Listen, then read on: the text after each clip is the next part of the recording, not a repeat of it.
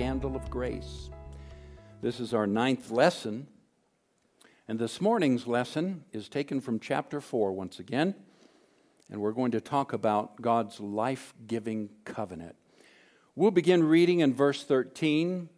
We left off in verse 17 last week, but I'm going back a couple of verses to reiterate and make a couple of points to you that I want to make. Let's begin reading first Romans chapter 4, beginning in verse 13. For the promise to Abraham and his offspring that he would be heir of the world did not come through the law, but through the righteousness of faith. For if it is the adherents to the law who are to be heirs, faith is null and the promise is void. I think we'll have for you most of these scriptures uh, as we read through this. I want to pause and read for you from the Mirror translation verses 13 and 14. Now, listen to this. It is again a matter of embracing a gift rather than receiving a reward for keeping the law. It is again a matter of embracing a gift rather than receiving a reward for keeping the law. Boy, that's important. So many of us believe that the Christian walk is a matter of good days and bad days where we are receiving a reward for our behavior.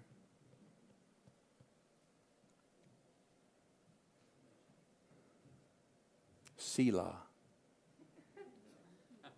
which means pause. Sila. Think about it.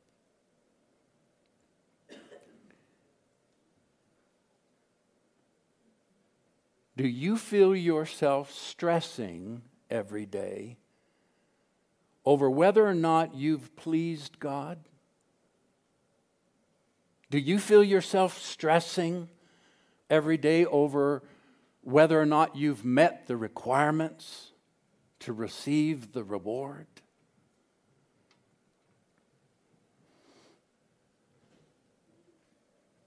Paul is saying, look, this great salvation of ours, this great promise that was made to Abraham, is embraced as a gift, not received as a reward for keeping the law. I like that. Verse 14 faith would be emptied of its substance, and the principle of the promise would be meaningless if the law of personal performance was still in play to qualify the heirs.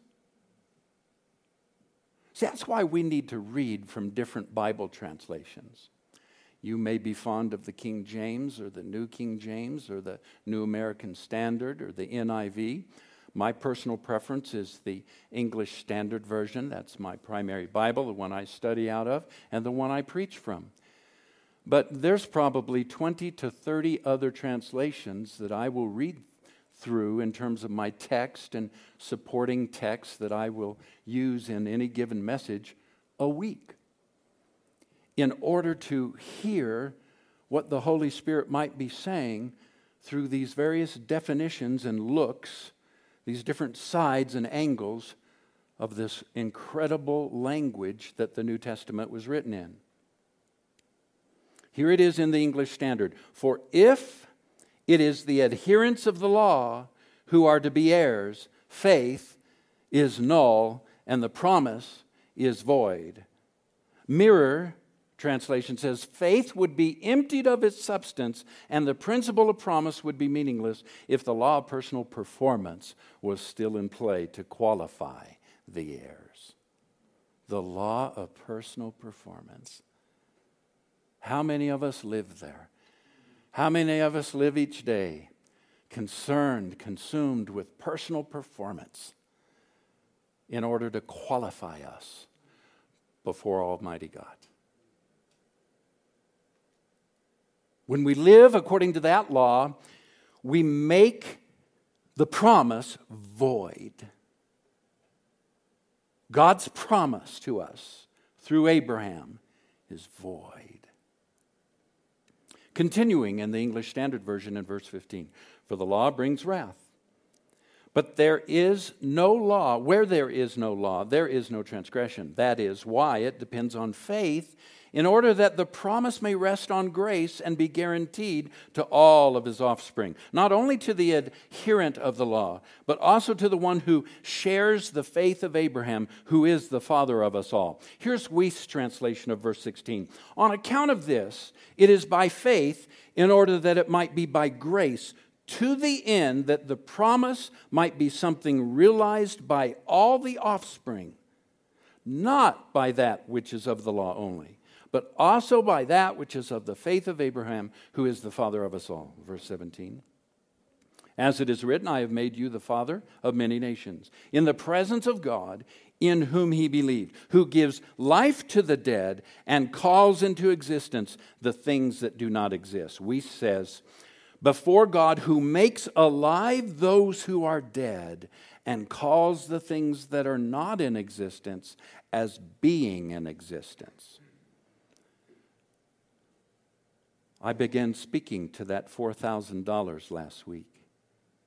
Said to you, I just believe we need to do this this Sunday. Come on, let's just do so. Giving the offering and and over you know you that need to uh, think about it, pray about it over the next week as you go home. You give online. And my faith was just two hundred and fifty dollars short. but no, what I'm trying to point out is as we as we call into existence what we can't see with our natural eyes. See, that's what God did when He changed the name of Abram to Abraham, father of nations. He began speaking before the promise had actually even been realized and come into the earth. God helped Abraham and Sarah with their speaking so that they would call into existence the things that were not seen. I call this room finished and painted. I call this, this uh, platform carpeted in the name of Jesus. We don't even know who's going to do it. Haven't bought the carpet yet. I mean, we need a deal. I call these chairs full of hungry hearts who want to hear the word of God and worship and be set free in the name of Jesus. Verse 18 in hope, he believed against hope that he should become the father of many nations, as he had been told, so shall your offspring be.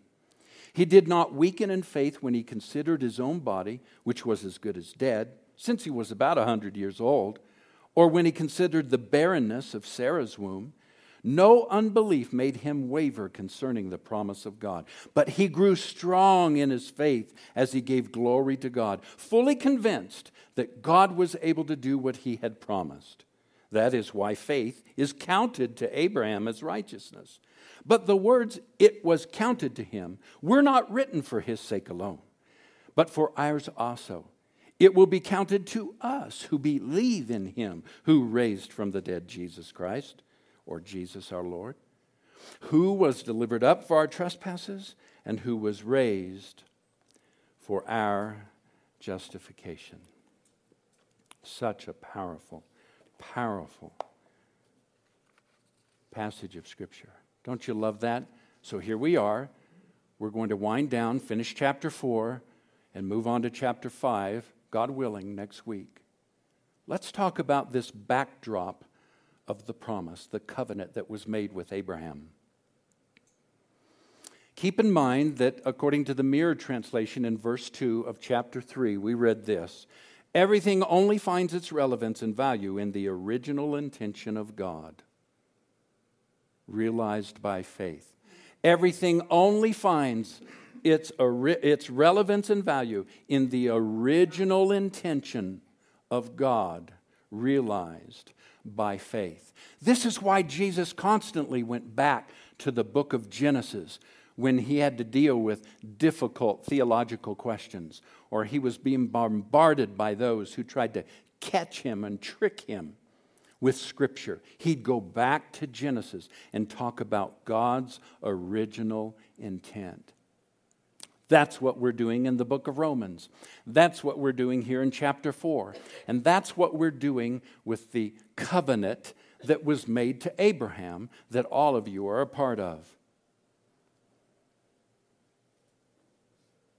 It was God's original intent when He got with the Son and the Holy Spirit to include you in their circle of shared life. Jesus was not an afterthought. Jesus was not plan B. From before the universe was created, Father, Son, and Holy Spirit had purposed for you to be involved in their circle of shared life. The death of Jesus was simply part of a seamless movement that began in, inter- in eternity with the Father, Son, and Holy Spirit, and it reached its fulfillment with the exaltation of the human race in the creation, the new creation, the new birth that Jesus brought. We also talked about how that Israel is the womb of the incarnation. God's answer to the fall of Adam was no. I am not going to let that ruin the dream of having all of humanity brought into relationship with Father, Son, and Holy Spirit into our circle of life. No. This that has happened is not going to stop that. So God called Abraham and he forms a nation called Israel. And then he gives to Moses the law. You with me? You tracking with me? We learned all of this last week, and leading up to chapter 4, this has all been a part of what we've been studying. God called Abraham, he formed a nation called Israel, and then he gives Moses the law. And it's like that was plan B. God really is just reacting to this fall of Adam. And so now he's got to come up with a plan B and figure out what he's going to do to uh, introduce Christ and save the world or offer salvation to those who will believe. Can you imagine God the Father, God the Son, God the Holy Spirit, this wonderful Trinity, creator of the universe, Almighty God, omnipresent, all knowing, being caught off guard by what happened in the garden? Can you imagine that Jesus was simply a result of God's anger and that God forced Jesus to get on the cross to satisfy somehow this anger that God has towards what happened in the garden?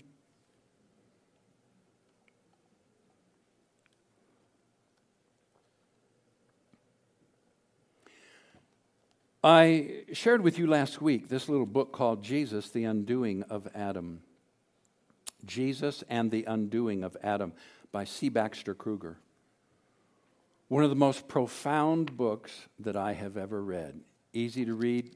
You read it in an afternoon, a couple of days, whatever your speed is. Please do yourself a favor. Much of what I am sharing about chapters 4, 5, and 6 are highlighting points that Baxter Kruger is making. I want to quote him now in regards to Israel being the womb of the incarnation. Listen, and I quote The law, however, was never the point. The point was God and Israel in relationship, the living God drawing near to the fallen Adamic existence in the people of Israel. The calling of Israel was not about God dispensing accurate information about himself so that the Israelites could have a good theology.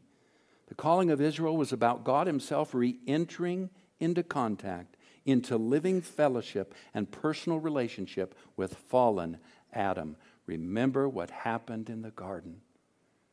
And remember how that God had to put Adam and Eve out of the garden.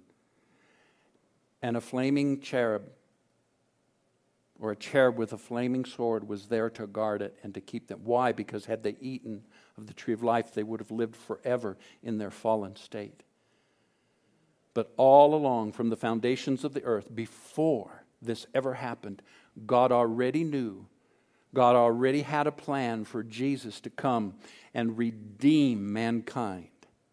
And now he implements it. He calls Abram who gives birth to a nation, and that nation receives the law through its leader, Moses. But that law was never the point. The point was God, as He has for all of eternity, wants relationship with mankind.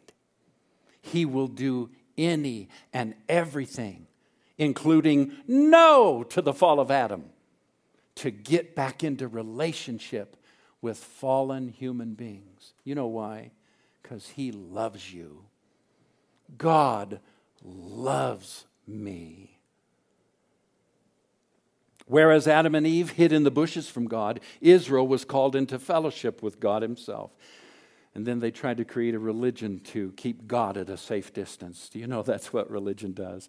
Do you know what the law really did? It just kept God at a distance. God wanted personal relationship. It was never his design to give all those laws and regulations and rules that just kept man in, steeped in religion at a distance from God. Again, I quote Baxter Kruger this conflict between God and Israel is nothing less than the prehistory of the atonement and reconciliation, the first flashes of the impossible union between God and fallen humanity. For it was Israel, fallen Israel, in all of her alienation, who was summoned into the presence of the Lord and called to take real steps into fellowship with the true and the living God. As Israel was the womb of the incarnation, Abraham was the womb of the incarnation for the believer. We have received faith. We have received the life of Jesus that has transformed us because of Abraham's faith. Abraham dared to believe God. And remember from last week who Abraham was?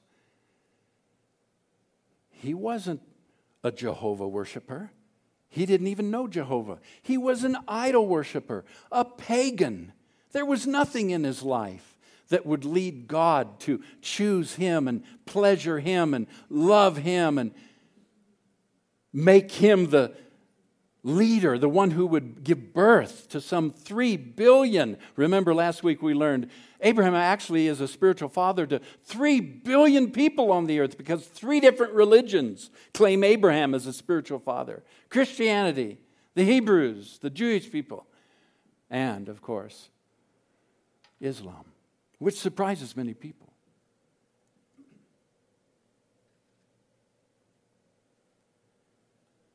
So, what is this promise we read about? Look at it, verse 13. For the promise to Abraham, do we have that? Verse 16. That is why it depends on faith, in order that the promise may rest on grace and be guaranteed. Verse 20. No unbelief made him waver concerning the promise of God. Interesting. What is this promise God gave Abraham? And why, why did God choose Abraham? How did this happen, God? He was just an idol worshiper. How does Abraham actually become a womb for the incarnation of all of your plan for the entire universe? Pretty interesting, huh? He says it did not come through the law. The promise did not come through the law. If it had, it would make it void. Look at verse 15. He says, Because the law introduces wrath. That's all you will experience when you are caught up in do not, touch not, taste not, handle not, you can't, you must not. All of this moral law code that we tend as Christians to live by and think that that's what makes up Christianity. And so many New Testament Christians have simply exchanged Old Testament Torah for New Testament Torah. We have learned that we're free from the law. We're no longer under the curse of the law of the Old Covenant, but now we come over to the New Testament and we make that all about rules and regulations and obedience. And Paul aggressively deals with that and says, This promise, this covenant that God made with Abraham was before the law, it's during the law, it's after the law, and it has nothing to do with the law. In fact, living by the law only brings wrath. Why do you think so many Christians are steeped in this idea of hell and damnation if you don't believe the way we do? Why do you think Christians carry placards outside of the various organizations that we choose to uh, picket with slogans like God hates fags, murderers, you're going to go to hell as we protest outside of the abortion clinic. Now that's life giving, isn't it? That's, that's a life giving covenant that draws people to Jesus, isn't it, as we carry our placards? Murderers, you're going to go to hell. Right? Where do we get that? We get that because of the Old Testament concept of wrath and judgment, which is based on the law, but the promise God gave to Abraham has nothing to do with that. Nothing to do with that law. It was before that law, during and after that law. And that's the promise that the Bible says is ours through Jesus Christ. In fact, Paul says in our text, it rests on grace and it's guaranteed. Hmm. God has given a promise, He's made a covenant that's actually guaranteed. Who guarantees it? Who guarantees that this promise is yours? Who guarantees that this promise belongs to me regardless of my behavior? Who guarantees that regardless of my sinful character, God has said, I bless you with a promise that has nothing to do with law or behavior. I'm going to give it to you on the basis of faith, just like I did Abraham, that idol worshiper who I brought and put my hand on and called for my own purposes when he didn't even know me, didn't worship me, wasn't following me, wasn't pursuing me, wasn't looking for me. That's the same promise God's given to each of you by faith. Wow. All right. To find out about that promise, we have to go back to the beginning, the original intent. So let's turn. Please grab your Bible. Genesis chapter 15. So, what we've done now is given you a foundation for this life giving covenant, this life giving promise that God made with Abraham, that Paul argues in chapter 4 is our promise. It belongs to me. Say, it belongs to me. The promise given to Abraham Say it with me. The promise given to Abraham belongs to me also. It does not come by law, it's been given to me by faith. All right, let's look at this. Let's look at the promise and let's look at who guaranteed this so that it would be by faith, not by your good works. So everybody say good works. How many of you did a good work this week? Okay. did you pray? Did you read your Bible? Did you help somebody? Did you go over to your neighbors? Did you smile at somebody at the store? Were you kind? All right, all, all good works. Let me tell you something. You know that I work out at the racquetball club and that I'm there several days a week. And uh, we were in the shower as these things go. I have some really Holy Spirit times in the men's room, okay?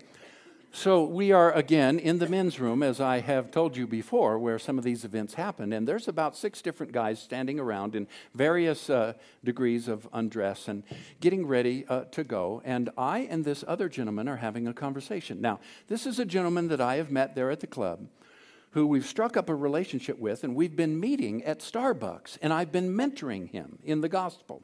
He's a new Christian, and uh, I, have had such fun just talking to him. So uh, a, a, dialogue starts up where he's talking about how that uh, at a previous church he attended, um, uh, he just wasn't well treated. They weren't friendly, they weren't graceful, they really didn't help him and his wife to uh, follow God, and uh, he called them, in fact, hypocrites. He said that the church was just full of hypocrites. So I'm thinking about all this. Now, this is full voice. He's not like whispering this in my ear. We're not like standing. He's across the way from me at a completely different locker. I'm across the way from him getting dressed, and he's having this conversation with me in the midst of six or seven other guys, and he's full voice with it. So I'm thinking, well, Lord, what an opportunity. I've got a captive audience here. How would you like me to respond? To this gentleman sort of berating his former church and, and that it was filled with a bunch of hypocrites. And then this inspiration came. I remembered Romans 4. I remembered our lesson. And I said, you know what? Isn't it awesome that your good works have nothing to do with you going to heaven? And his mouth, and I said it full voice. I know everybody in the locker room heard me. He said, What? And I said, Your Bible reading, you're going to church, you're singing in the choir, all of these good works that you do now at your new church that you're attached to, you know none of that matters at all in you going to heaven? And he said, How can that be? I, I can't get my arms around that. And I said, We'll talk Thursday, because we already had a date for Thursday at Starbucks.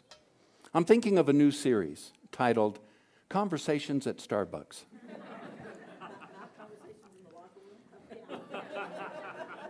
that might be a part B Conversations in the Locker Room, my wife says.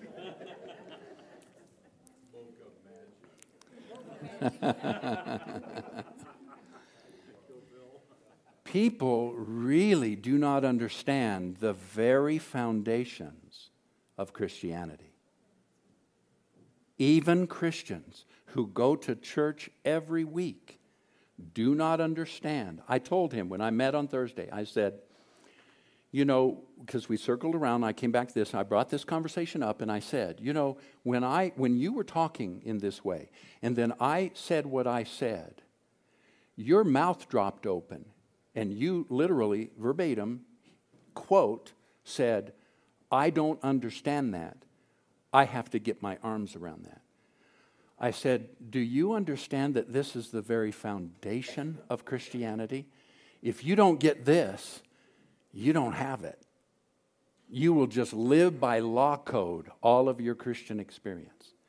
That's what we're looking at here in chapter 15 of Genesis. We're going back to God's original intention and why he made the promise he made to Abraham, our spiritual father, and the father of faith, by the way. Verse 1 After these things, the word of the Lord came to Abram in a vision. His name hadn't been changed yet. Fear not, Abram, I am your shield. Your reward shall be very great. But Abram said, O Lord God, what will you give me? For I continue childless, and an heir of my house is Eliezer of Damascus. And Abram said, Behold, you have given me no offspring, and a member of my household will be my uh, uh, and a member of my household will be my heir. And behold, the word of the Lord came to him: This man shall not be your heir your very own son shall be your heir. And he brought him outside and said, Look toward heaven and count the stars if you are able to number them. Then he said to him, So shall your offspring be.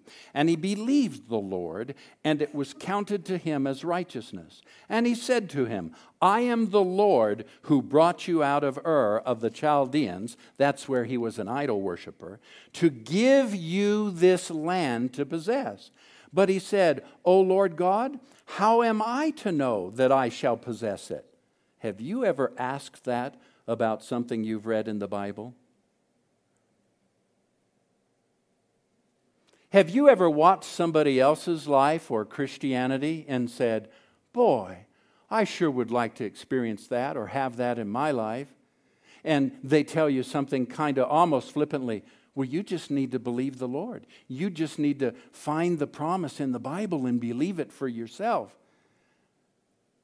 And have you ever responded with this, at least in your thoughts? But how shall I know I shall possess it? Isn't that human? How will I know I'm going to possess it? And God said to him, Bring me a heifer three years old, a female goat three years old, a ram three years old, and a turtle dove and a young pigeon. And he brought him all of these, and he cut them in half, and he laid each of them over against the other. But he did not cut the birds in half. And when the birds of prey came down on the carcasses, Abram drove them away. As the sun was going down, a deep sleep fell on Abram. And behold, dreadful and great darkness fell upon him. Then the Lord said to Abram, Know for certain that your offspring will be sojourners in a land that is not theirs, and will be servants there, and they will be afflicted for four hundred years. But I will bring judgment on the nation that they, that they serve, and afterward they shall come out with great possessions. As for yourself, you shall go to your fathers in peace. You shall not you shall be buried at a good and old age, and they shall come back here in the fourth generation, for the iniquity of the Amorites is not yet complete. Verse 17. When the sun had gone down and it was dark, behold a smoking fire pot, pot and a flaming torch passed between those pieces. On that day, the Lord made a covenant with Abram, saying, To your offspring, I give this land, and so on and so forth. And he goes on and continues the promise. Now, here's the deal watch. Maybe I can come up here and do this.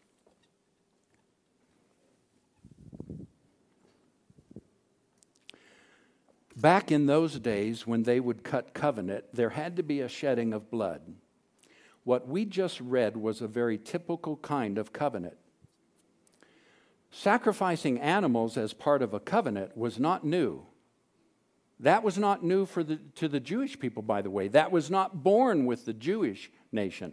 That was cultural in the time. Many different nations practiced blood sacrifice and sacrificing animals. So God used something that Abram was already familiar with culturally to speak to him. So watch this. He tells him the animals that he's to bring.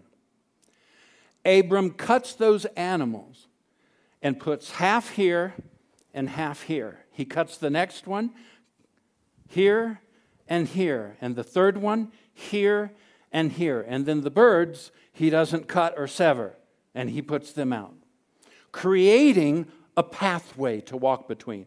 Because the type of covenant that God was about to cut with Abram was a covenant where you would put the halves of the animals that had been sacrificed and then you would walk through it. it. This was cultural. If you were cutting a covenant, maybe even a business agreement back in that day with somebody, you would grab their hand and you would walk through in this path between those severed animals. You'd walk together through it signifying that you were in agreement. This covenant, this agreement, this promise was absolute, and you would both abide by it. Now, did you notice something interesting happens here to Abram? What happens to him? He falls asleep. He's not awake. You say, oh, well, some translations say he was just drowsy. Or I've read in certain commentaries where he was just drowsy, but he, he came back enough that he could walk through the animals. Really? Actually, no, it's the Hebrew word tadamah, which is used only seven times in seven verses in all of the Bible, all Hebrew. For instance, it's used in Genesis chapter 2. See if you recognize this use of it. And the Lord God caused a deep sleep to fall on Adam, and he slept. And God took one of his ribs and closed up the flesh instead thereof. Remember that one? Now, that was a surgery that God did on Adam. You suppose he was just drowsy? no, God put him to sleep. Why? He didn't want him messing things up. He didn't want him having any opinion in what he was going to create called, whoa, man. Oh, woo, glorious. That's what Adam said when he first saw her. Oh, thank you, Father. That's what he said. And to do that, God had to put him to sleep, else Adam would have messed with it. Here's another use of that word 1 Samuel chapter 26, verse 12. So David took the spear and the cruse of water from Saul's bolster, and they gat them away. This is King James, obviously. and no man saw it, nor knew it, neither awaked. Listen, for they were all asleep. That's the word tardama. They were all asleep because a deep sleep from the Lord had fallen on them. The word's only used seven times, and every time it's used, it means you are out. You are so out, God can do an operation. You are so out that people can walk right out of your camp and none of the guards even notice. That's how asleep Abram was when God had him prepare this promise, this covenant. Now, what else do we read? What happens? It's dark. Abram's asleep. And all of a sudden, a torch. And what else? Come on, help me out. A smoking pot. Does that remind you of anything that you've read in the Old Testament? Now, this is not talking about Mile High City, Colorado, you know, the smoking pot. This is talking about, remember, God, when He led the children of Israel out of Egypt, He led them by a pillar of cloud during the day and a what? Pillar of fire at night. Who was that?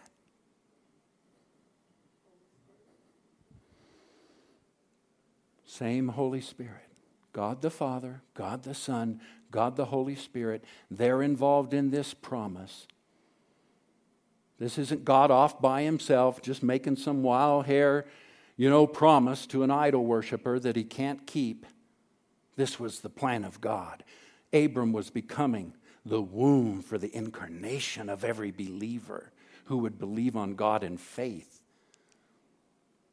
And so the Holy Spirit comes as a cloud and a fire, and he walks through the pieces. Abraham's asleep. Who did God make the covenant with? Himself. Because why? The scripture says, because he could swear by no one greater. God made an arbitrary covenant so great that he put the other party to sleep so that he couldn't mess anything up. And he said, This promise is so great, so universally, globally changing for the universe and all of the earth and all of mankind that I'm going to take Abraham out of it. I'm going to make it with myself. I promise you. I promise you. And I'm going to guarantee it by myself. Woo, glory. yes. That's why Paul argues. It is not by the law. This promise that God gave to Abraham, it's not by the law. It's by faith. If you try to live out the promises of God based on obedience and adherence to law and moral code, you will, you will experience such a void in your Christianity. You will be so hungry. And unfortunately, most Christians just sort of fall into this trap of the judgmental, wrathful God that we see in the Old Testament. And they believe that's how he is today, even after Jesus has come.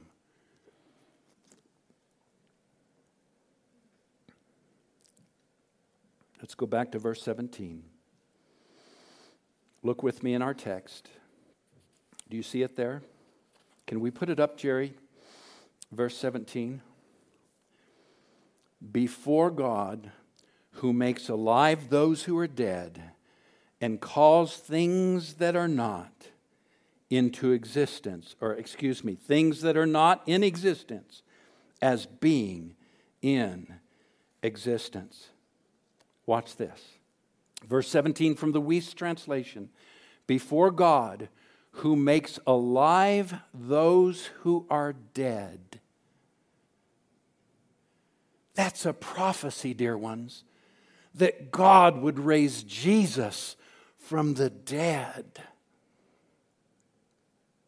Is it any wonder then that the Bible says that Jesus is the firstborn among brothers? Many brothers. He's the firstborn from among the dead. Romans chapter 8, verse 29, message really gets it right. The message translation, listen. God knew what he was doing from the very beginning. He decided from the outset to shape the lives of those who love him along the same lines as the life of his son.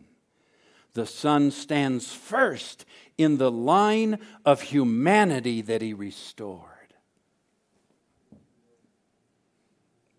Jesus became a man.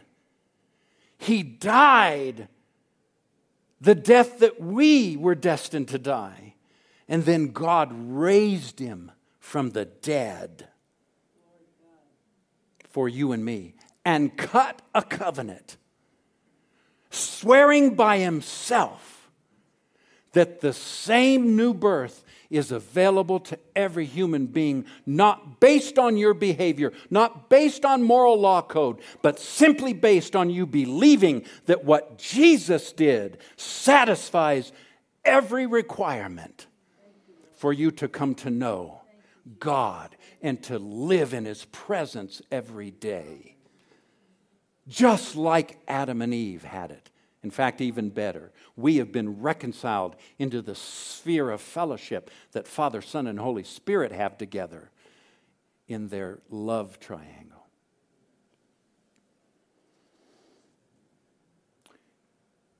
You must care, sit up, pay attention, shake yourself if you're falling asleep.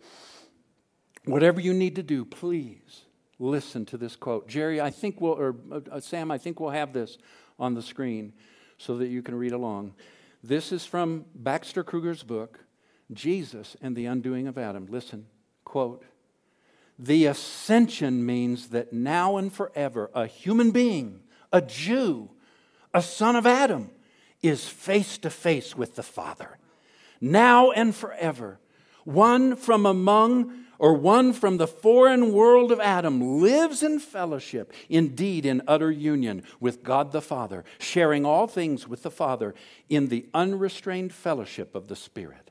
Sitting at the right hand of God, the Father Almighty, is the exact opposite of hiding in the bushes in the Garden of Eden. It is the exact opposite of Israel running from God and of religion. This is the ascension that preaches to us that here in Jesus Christ, the incarnate Son of God, the fall of Adam and Eve has been undone. The Adamic existence has been thoroughly converted to God, fundamentally reordered into right relationship with God. And all of this happened before the foundation of the universe. It is not plan B, it was his plan all along. You say, you know, I, have been able to go most, most of the places with you here in this study of Romans, but Jeff, I'm unhooking right there. I'm just unhooking right there that, that this is not a plan B, that somehow God had all of this plan before I was a twinkle in my mother's eye, before any of us drew breath, before the earth was or universe was created. All right, let's go. Ephesians chapter 1. Ephesians chapter 1. I'm reading from the Wuest translation. Samuel will have it up on the screen for you. May the God and Father of our Lord Jesus Christ be eulogized, the one who conferred benefactions upon us in the sphere of every spiritual blessing in the heavenly places in Christ. Verse 4 Even as he has selected us out Remember what he did for Abram. It's the same thing he did for Abram. He has selected us out for himself in him before the foundations of the universe were laid to be holy ones and without blemish before his searching, penetrating gaze in love. Verse 5 having previously marked us out to be placed as adult sons through the intermediate agency of Jesus Christ for himself, according to that which seemed good to his heart's desire. I told you, God has been chasing you. When Adam fell, God yelled throughout the universe and eternity, No! My dream to have humanity one with the Father, Son, and Holy Spirit, will not be stopped. Jesus, Jesus of the Father, Son, and Holy Spirit, Jesus the Son, is going to come down and become a human being.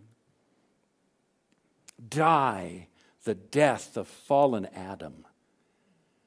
And God, through a covenant made by Himself, with himself, is going to raise Jesus from the dead. And then it's God's faith that sees you in Jesus. See, we, we think we, we've done pretty good because we've accepted the Lord. I've accepted, I've become a Christian. You need to be one too. No, really, you got that totally backwards. Before you ever knew God, loved God, were seeking God, the scripture says He was pursuing and seeking you. While we were yet in our sins, Christ died for us. Why? Because God, by faith, saw every one of you as you would be, and He called you, He placed you, his heart's desire was to know you, to fellowship with you, to put his arms around you and love you, to give you life and life more abundantly. And he said, I will not be without you. And by faith, he sees you in Jesus. And he calls you back to life. Verse 17 God, who calls back to life those who are dead calls back into existence those things that are not in existence. And he did it all through a promise. And by the way, the promise is guaranteed, it doesn't depend on you. Now, look, if you're going to live in the old covenant, you're going to be disappointed because in the old covenant it was all about self righteousness. But in the new covenant, it is all about Jesus' righteousness. I am not righteous because of me, I am righteous because of what Jesus did. But I am now made the righteousness of God in Christ. You've got to live in the new covenant. And when you read the old, you've got to read it through the lens of the new, or you will see God as a whole another judgmental, wrathful God that wants to destroy and catch you. Just wait. He just waits to catch you doing something wrong so that he can do something to you, discipline you, make you feel something for what you did bad. So, Paul says God's promises to us are sure.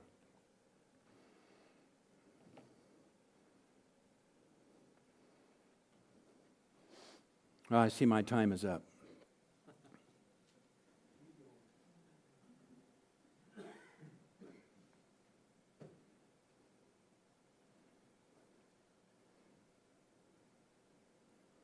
Paul closes chapter 4 by saying Abraham did not vacillate at the promise of God.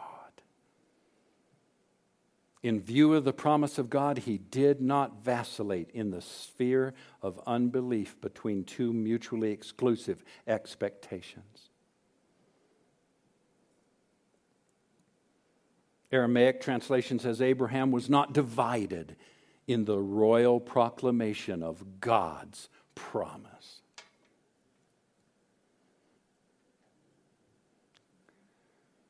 Francois du Toit says it this way His resurrection is the receipt for our acquittal.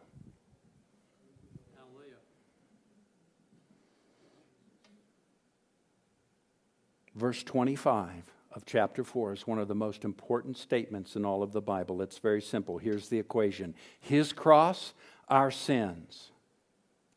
His resurrection, our redeemed innocence. We are one with the Father. Would you take out a piece of paper and write these three things down as an application for this week that I want you to pray about? Very simple. Just make a note. Take out a piece of paper, would you? This week, in your prayers,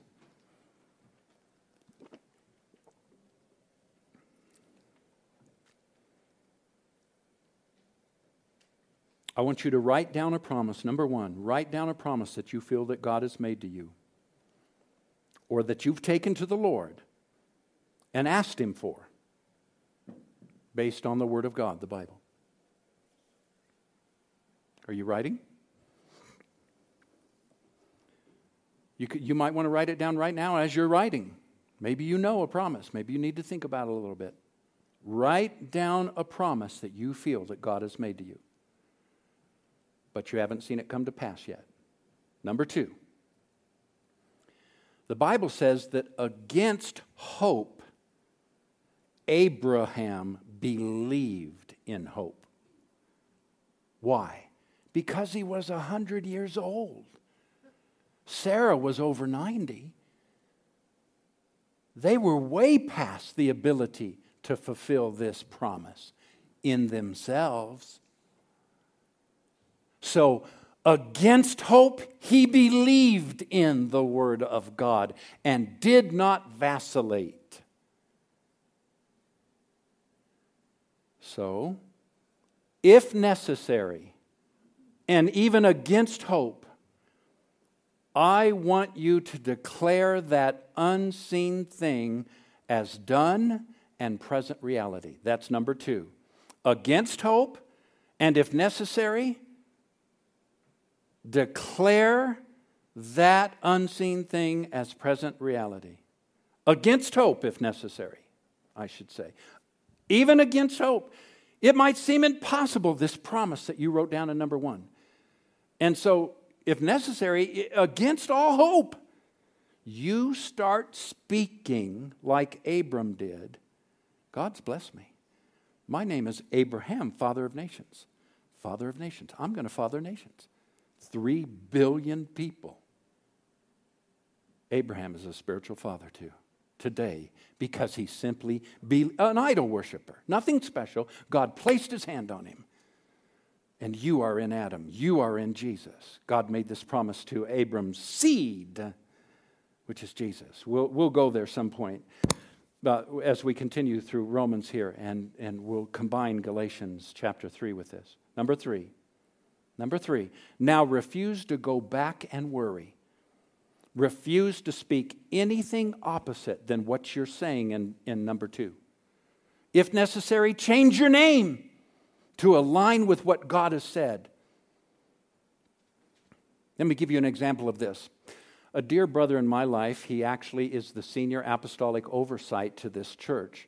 And you know him as Earl Johnson, dear friend, dear man of God, known him for 30 years now.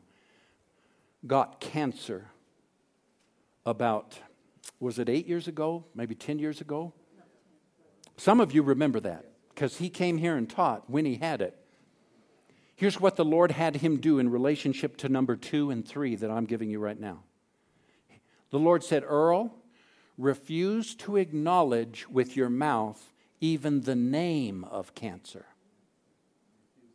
Refuse to acknowledge even the name of cancer. And Earl said, Well, so when I'm just like sharing with my, my brothers and my sisters, or I'm asking for prayer, what do, what do I call it? Lord said, call it Umagala Salawala. You heard him say that. Call it Umagala Salawala. I was with Earl over the course of a number of years, and never again from his lips did he ever refer to his cancer by the name cancer. He often had to bring it up, refer to it, ask for prayer, but never again did he call it cancer. Now, you might think this is hocus pocus, but I'm telling you, it's Bible. It's why God changed the name of Sarai to Sarah and Abram to Abraham. It's why it says that God calls those things that are not as though they are. Because we participate in the miracle of God with our mouth when we receive the promise, knowing He's guaranteed it by His own self. But now we have to prepare that soil of our heart with the words of our mouth and refuse to speak opposite of what He has promised us. Number one, write down your promise. Number two, against hope if necessary. Declare that unseen thing as present reality now in your life in the name of Jesus. Earl began to speak. I receive my healing. I am whole. This umasama, umagala samawala has no power over me. This umagala samawala has no place in my. I, w- I would hear him say this. We'd be in meetings. We'd be in times of prayer. We'd be on the phone. And he never once led up and called it cancer. I'd say, How are you doing? What's the most recent diagnosis of this thing? And he says, Well, the doctor says that my umagala salawala is here or there. Why? Because he refused to give it a name that would have power over his thoughts and the promise that God had made that in the atonement, Jesus had healed past tense.